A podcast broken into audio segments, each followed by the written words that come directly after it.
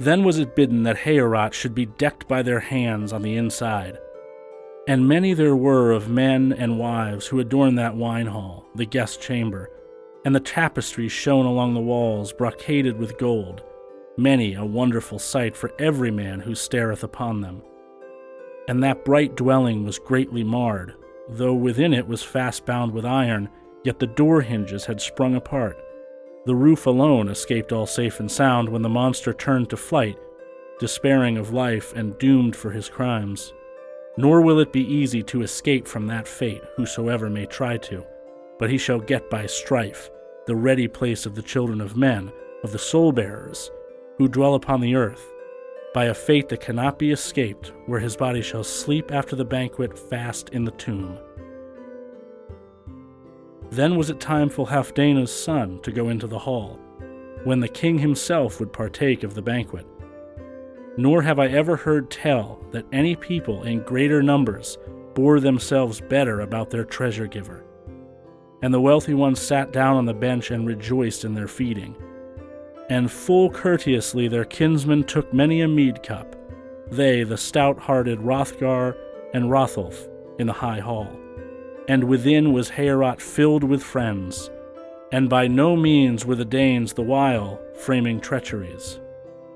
Then the son of Halfdana gave to Beowulf the golden banner, the decorated staff banner, as a reward for his conquest, and the helm and the byrnie and many a one saw the youth bear in front of the bejeweled sword. Beowulf took the cup in the hall, nor did he need to be ashamed of the fee gift in the presence of warriors. Nor have I heard tell of many men giving to others on any ale bench four gifts gold bedecked in friendlier fashion. The outside rim wound with wires gave protection to the head on the outer side around the crown of the helmet so that many an heirloom could not hurt fiercely the helmet that was hardened by being plunged in cold water when the shield warrior should attack the angry one. The protector of earls commanded eight horses to be brought in under the barriers, with bridles gold plated. And a vari-colored saddle was fixed upon one of them, decked out with treasures, and this was the battle seat of the High King when the son of Halfdana would be doing the swordplay. Never in the van did it fail the warrior so widely kenned when the helmets were falling. Then the Prince of Danes gave to Beowulf the wielding of them both, of horses and weapons, and bade him well enjoy them.